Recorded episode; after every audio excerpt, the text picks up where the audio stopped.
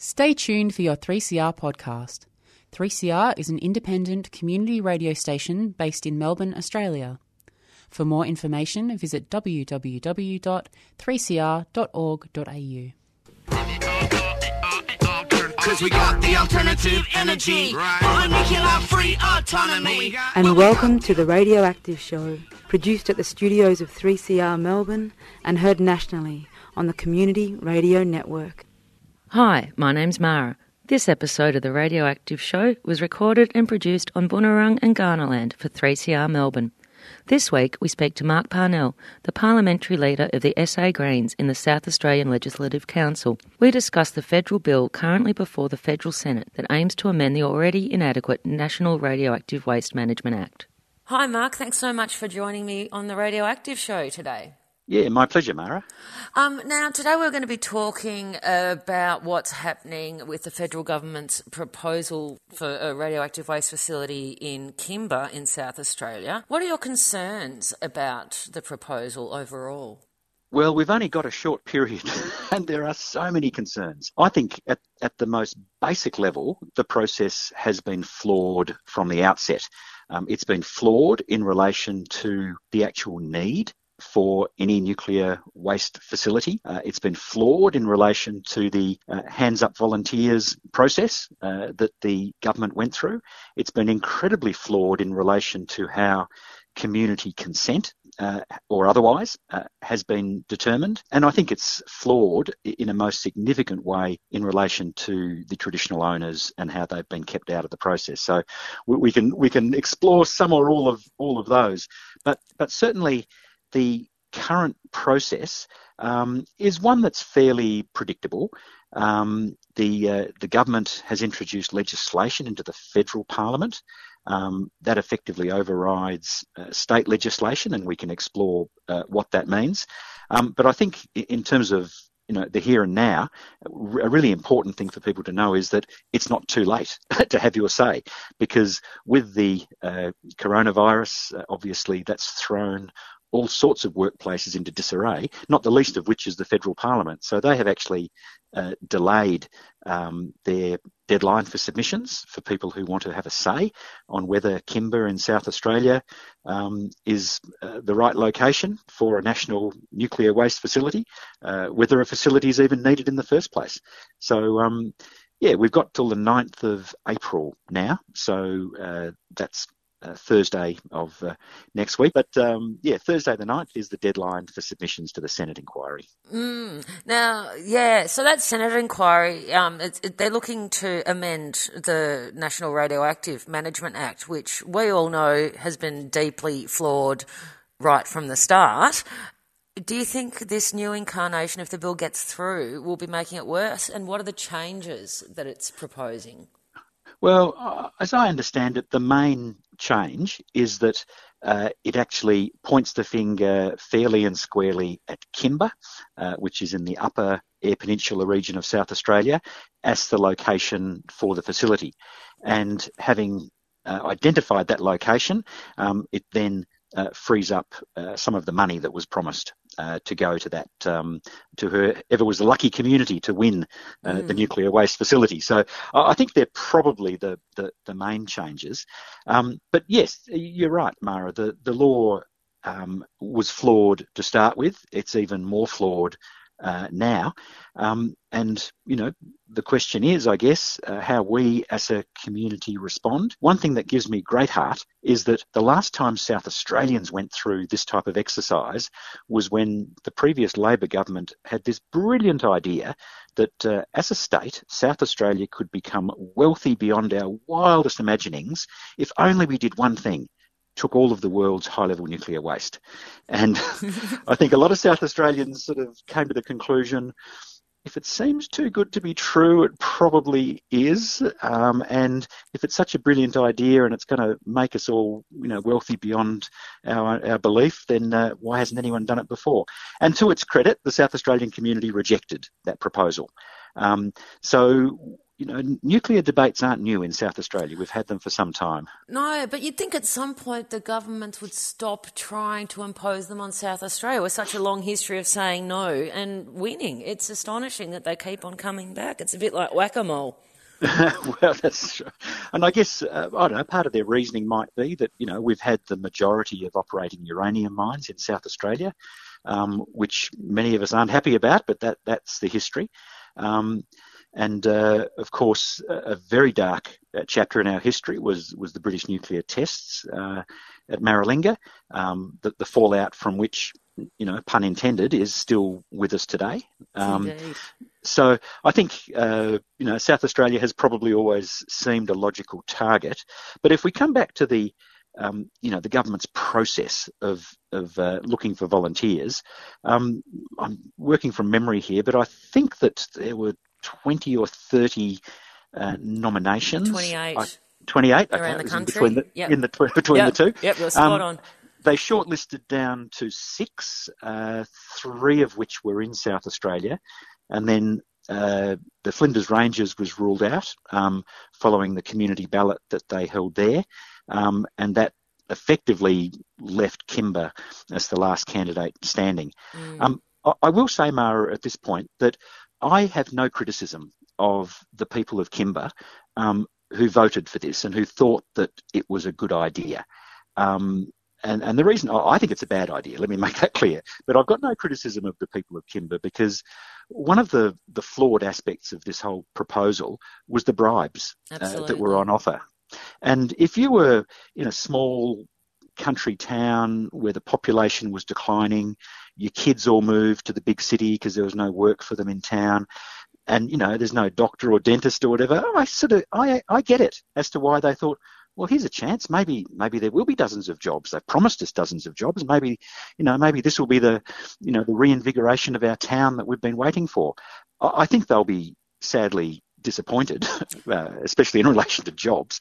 Um, but I sort of get it why they thought that uh, you know taking the the, the money uh, from the feds uh, for hosting this nuclear waste facility seemed like a good idea. But it's not universal. There's a significant proportion of that community that thought it was a bad idea and didn't want it. And at the um, at the head of, of that group were the traditional owners, the Barngarla people. Um, and they weren't even allowed to participate in the community ballot unless they lived uh, in the Kimba District Council area.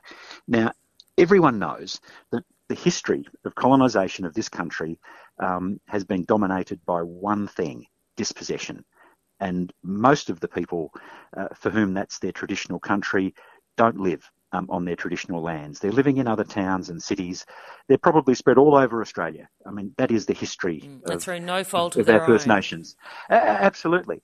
But I guess what really struck me was that having fought for 20 years, that their um, their campaign finally bore fruit and they were recognised as traditional owners.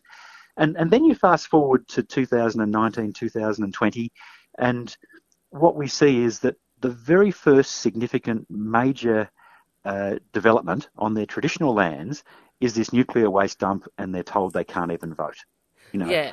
what a, what an outrage that was, and it and what struck me was that um, if reconciliation in this country is to mean anything, then uh, we still have a very long way to go because uh, denying traditional owners, even even in a non-binding plebiscite, uh, the chance to have their say, um, I, I, think was appalling. When they did have their own ballot, they were 100% against it. And so if you'd actually included them in the the original Kimba ballot, there would have been less than half the eligible community thought this was a good idea, and Kimba would be off the agenda, which suggests to me that their exclusion was pretty deliberate. Exactly. And it's completely disregarding anything coming out of the United Nations, like the Declaration on the Rights of Indigenous Peoples and the Committee on the Elimination of Racial Discrimination, because um, they've said that the racially discriminatory land practices have endured as an acute impairment of the rights of Australia's Indigenous communities. Um, so, therefore, imposing a waste facility on Barngarla country will exacerbate the problems identified by the UN CERD committee. And then, on top of that, it's in complete breach of Article 29.2 that says that no storage or disposal of hazardous materials shall take place in the lands of territories of Indigenous people without their free, prior, informed consent. Mm. So, they've got no consent. They can't pretend they have consent. But because it's non binding, um, it seems irrelevant, and the federal government can forge ahead with their ridiculous plan. Yeah, well, in, in fact, it's it's it's what you're saying, uh, but it's it's even more complicated than that. And at, at risk of um, putting taking my green politician hat off and putting my lawyer hat on, um, we do have uh, a situation in Australia where, as a nation, we can sign all sorts of treaties and protocols and uh, conventions that we like, but none of them are binding in domestic law unless the Parliament sp- passes special legislation. And what we're seeing, in fact, is special legislation uh, passed in direct opposition uh, to the rights that are created by these international instruments.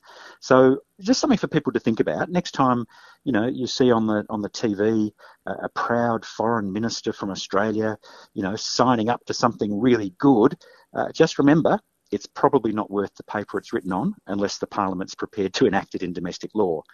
But what, but what that does also uh, segue into nicely is the fact that South Australia does have some pretty clear laws uh, about this. Uh, the Nuclear Facilities Prohibition Act, which goes back to the year 2000, uh, so that's 20 years old, um, uh, originally a liberal state liberal government. Um, it was further strengthened uh, a couple of years later by a state Labor government. Uh, in a nutshell, this law basically says nuclear waste dumps are illegal in South Australia. And so I get a lot of people asking me, so well, scratching their heads saying, well, this Kimba National Repository for intermediate and low level waste, how can that possibly go ahead? Because there's a state law which prohibits it. Um, and the answer to that I think goes back to our our constitution that um, in lots of areas uh, federal laws will prevail over state laws. Not every area, but certainly in the area of, of uh, nuclear uh, issues and, and radioactivity, uh, federal laws do prevail. And that's because we have signed a number of treaties around uh, the nuclear industry. Um, and once the Commonwealth has signed treaties and passed laws, even though, as we've said, they're inconsistent with uh, in, uh, of other treaties like Indigenous rights treaties, um, once the feds enter the field, then the state laws are probably overridden. And I say probably because it wouldn't surprise me if there's some sort of a legal challenge. Um, but uh, most academics are saying, nah, the feds will prevail. So the South Australian law uh, you can tear a fair bit of that up. It's not going to apply. You're listening to the Radioactive Show, broadcast nationally on the Community Radio Network. We're speaking with the parliamentary leader of the South Australian Greens, Mark Parnell, about the National Radioactive Waste Management Amendment Bill that's currently before the Senate. If the bill that has, is currently before government is passed and the Federal Radioactive Waste Management Act is um, accepted and those changes are made, then South Australia was going to be um, having a parliamentary inquiry into the likely impact of the facility on the well-being of the state, and you'll be a member of that committee. What do you think that inquiry could achieve, and how do you think it'll work? Well, it's it's interesting. I've just said that the, the federal law will will override the state law, but when they wrote the state law all those years ago, 20 years ago, they put a special clause in there which um, which basically said, I'll paraphrase, if those dastardly feds try to impose a nuclear waste dump on South Australia, then the South Australian Parliament will immediately launch an inquiry um, to look at the impact of the facility on the well, it's a triple bottom line. It's economic, social, and environmental uh, well-being of South Australia. So uh, that inquiry um, will be triggered by the passage of the federal laws. So if the the Senate uh, ultimately passes uh, the government's bill in Canberra, uh, then that will trigger a state inquiry. The state inquiry will be um, held, uh, conducted by the Environment, Resources and Development Committee, and that's a committee that I represent the Greens on. Um, and I'm looking forward to that. One of the things that I'm hoping the state parliamentary inquiry will do is something that the feds won't do, and that is to go up and eyeball the communities that are affected. You know, we need to to make sure the state inquiry goes up to Kimba, but not just Kimba. Um, it goes up to Port Augusta. Um, it goes to Whyalla. It talks to the people who live in the port towns where radioactive waste might be transshipped. Uh, we talk to people on the highways uh, through, you know, whose communities uh, will see nuclear waste travelling through them. Uh, we need to talk to those people as well. And we especially need to talk to the Barngarla traditional owners because they are probably uh, thinking, you know, what was the point of, uh, of getting our native title recognised when the very first chance we get to properly use it, we are completely um, uh, cut out of the process. Mm. So I think we need to build some bridges with that community, absolutely. Those transport corridors that, that should be communicated with and consulted, that extends beyond South Australia, which won't be captured in the South Australian inquiry, of course. So theoretically, the federal government should be consulting right from the start with the communities that are on the transport routes around the country because there is obviously most of the intermediate level waste um, stored and produced at Lucas Heights, south of Sydney. But the government maintains that there's about 100 storage facilities of radioactive waste around the country. We don't know where they are, but they'll all be coming from somewhere and no one knows where they are really or what mm. those routes would be. So it really is an Australian problem that has landed quite squarely on South Australia and Kimba in particular. Yeah, well, that, that's right. And and one of the uh, disappointing things with the current, uh, you know, isolation and we're all at home working and we're not having public meetings is that um, the feds are proceeding with their process, uh, even though there's going to be very few opportunities to properly engage all of these communities that, or that you know, that need to be spoken with. Mm. Um, the, the, other point that, that, I think, going back to very first principles, um, so much of this debate uh, has centred on if you've ever had anyone in your family who's had nuclear medicine, therefore you must support the waste dump at Kimba. Now, it doesn't make sense to you and it doesn't make sense to me. It is completely illogical. Um, but the impression that they're trying to give us is that anyone who's who knows anyone who's ever taken advantage of modern medicine, uh, therefore uh, it's incumbent on you to support this facility. And they're suggesting that um, nuclear, low-level nuclear waste will be transported from hospital basements. They always talk about these hospital basements and mm, the gloves other and locations. that need to be disposed so people can be safe. well, that's right, and and I, and I guess the, when I first heard that, I thought, well, the facility in the basement is going to be receiving material every day. So unless the surgeon um, uh, pops it into a into a plastic uh, shopping bag and puts it in the back of a taxi uh, to drive a thousand kilometres up to Kimba, it's going back into the basement. And uh, sure, they might say, "Oh, well, well, we'll clear the basement out every so often," but as far as I know, um, uh, many of the existing facilities that store low-level nuclear waste will continue to store low-level nuclear waste um, until they reach a certain quantity that it's yeah, economically yeah. viable to move. The other factor in amongst that is that hospital waste. What the government doesn't want people to know, even though it's been said many, many times by the doctors we have on our side of the campaign trying to stop the lies around it, is that the hospital waste, a lot of the radioactive waste that is stored in hospitals degrades to safe levels depending on what it is, sometimes two days, sometimes a few months, and then is often disposed of at a regular landfill. Most of what's coming out of hospitals will not end up at a national facility, it just goes to regular um, landfills once it's decayed to a safe level. Yeah. So that's not actually what we're talking about. But the Minister and the Department of Industry, Innovation and Science don't want people to know that because it's far more emotive to exactly. use that line of if you don't support the waste dump, you'll lose access to nuclear medicine, which is just blatantly untrue and misleading.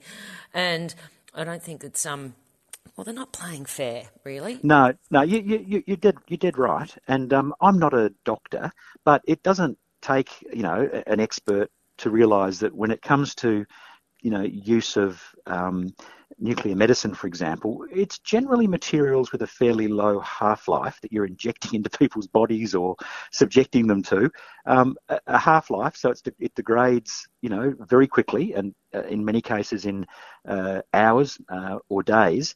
And yeah, most of it just ends up in the tip. Mm. But the whole reason, as you well know, that they focus on this is because the real game is not gowns and masks and gloves. The real game is the reactor waste uh, from uh, Lucas Heights. Absolutely. And and that uh, is supposedly going to be uh, stored in an interim uh, storage facility, so not permanent. You know, the, the low level stuff. Yeah, they'll bury it in barrels or whatever. That that'll be permanent. But the the serious waste, the intermediate level waste that stays dangerous for a very very long time, um, that is allegedly intermediate. And what that suggests is that at some point it will be moved again. Now, uh, many groups have made the point that it makes no sense to move it more often than it needs to be. And once it's at Lucas Heights, they've got the facilities to keep it there. That's where it should stay. It doesn't make sense to move it. But then they're saying, and after what, 10 years, 50 years, 100 years, we'll move it out of Kimba and move it somewhere else. Um, so really, that's the discussion that the government doesn't want us to be having. They want us to talk about gloves and, gloves and gowns. They don't want us to talk about dangerous nuclear waste, for which there is no long-term solution. Only the idea of uh, Kimba looking after it for a while. Mm, and some government at some point in the future will then have to deal with it, but it's not this guy's turn; it's someone else in the future. Well, that that's politics, mm. and and I guess, you know, I mentioned before that South Australians had their say a couple of years ago on whether we wanted to be the world's high level uh, nuclear waste dump. And I was part of that inquiry as well. And, and I've actually travelled all over the world looking at nuclear waste dumps. And, um, and it, it just drove home to me that a big part of the anti nuclear movement in this country has, has been there is no uh, permanent solution to the waste. Not anywhere. And, and certainly the Finns and the and the French uh, are trying very hard, and the, the best they've come up with is digging very very deep holes and putting it way down the bottom, and then uh, hoping to goodness that it doesn't leach out and that nothing else goes wrong um, over the next. Uh, you know, several hundred thousand years. Mm. Um, so it's the, the whole issue of, of uh, nuclear waste um, is fraught. But what I think people do recognise um, is that uh, taking the world's nuclear waste was just a dumb idea, uh, unnecessary, stupid, and would have cost us a fortune. Um, but Australia's nuclear waste is Australia's problem. I don't, I don't think uh, it's a question of trying to palm that off to anyone else. Uh, radioactive waste that's in Australia is our problem. Uh, but that does not mean that uh, shipping it to Kimba in South Australia is the answer. So I, I, know many of the groups are still calling for a more thorough audit. Uh, exactly what waste are we talking about? Where is it? How dangerous is it really? Um, what are the options? Leave it where it is. Um, move it a short distance. Move it a long distance. I don't think we've actually had that discussion yet. Um, we've gone straight from we have nuclear waste. We must find a single repository for it, and it needs to be somewhere remote. Uh, South Australia will do. Um, and the fact that the traditional owners don't like it, well, they can just get lost. Mm, particularly when native title legislation is a bit of a stitch up. Yes, well, that's it. And like I say, I think uh, the Barngarla people would be thinking, you know, why did we fight for two decades? It was yeah, to, it was it to was, get this. I think it was twelve years that they were fighting, and they only got the determination yeah. a couple of years ago. So yeah, it's absurd. Yeah. It's absurd. It's complete disrespect. How would you like to see things proceed? What do you think would be a better way forward for the management of Australia's waste? Oh well, actually, in the short term, uh, for the Senate to reject this legislation. Oh, absolutely. I mean, that, that's that, that's the first thing because, as, as people know, um, for a, for the law to change, um, it needs to be approved by both houses of Parliament. Uh, the the government controls the lower house, which is why they're the government. That's definition of government, the people who control the lower house, but they don't control the Senate. So I'm hoping that the Greens, um, Labor, and others on the crossbench will defeat this legislation. Then I think what we need um, is a thorough process that doesn't start with the premise that we need a dump site. That's not the premise. The premise needs to be what waste have we got? What waste are we still generating? Uh, we need to look at how else uh, to do that. So we, you know, we need to have the cyclotron debate and look at how radioactive isotopes can be manufactured without uh, using the um, uh, reactor at Lucas Heights. So we need to have uh, that debate. We need to have a look at what Australian waste is being reprocessed overseas and when might that come back and where might that be best sent. So I think we need to have that debate from first principles, you know, the nature of the problem uh, before we start looking at um, uh, locations for a dump. That so the cart is before the horse. Mark, starting at the well, beginning, not the middle. well, it, yeah, cart, horse. You know, it's um, it just I don't know. It it, it just seems incredibly logical to me, and I, for the life of me, I can't understand uh, why they've proceeded the way they are. The best guess that I've got uh, is that I haven't been to Lucas Heights, but certainly Sydney is expanding, and maybe you know people are getting a bit uncomfortable that the suburbs are encroaching uh, the the location of or the headquarters of Australia's nuclear industry. Um, and so rather than putting their energy into shutting that industry down and looking for alternatives, uh, they're focusing on well, how can we get the waste somewhere else, maybe where there's less people? And As so opposed to creating less waste or no waste at exactly, all. It's, exactly, yeah. exactly. Yeah, it does seem a bit cart and horse and all a bit backwards, but that's what we have. So, with a bit of luck, the bill that's currently before Parliament, the Senate, will not be passed. And then where to from there, do you think? Well, I think that if the bill is defeated by the Senate, then the government's really got two options open to it. Um, it can persevere and it can just keep reintroducing the bill. It can just wait till after the next election and hope that the numbers are a bit more friendly.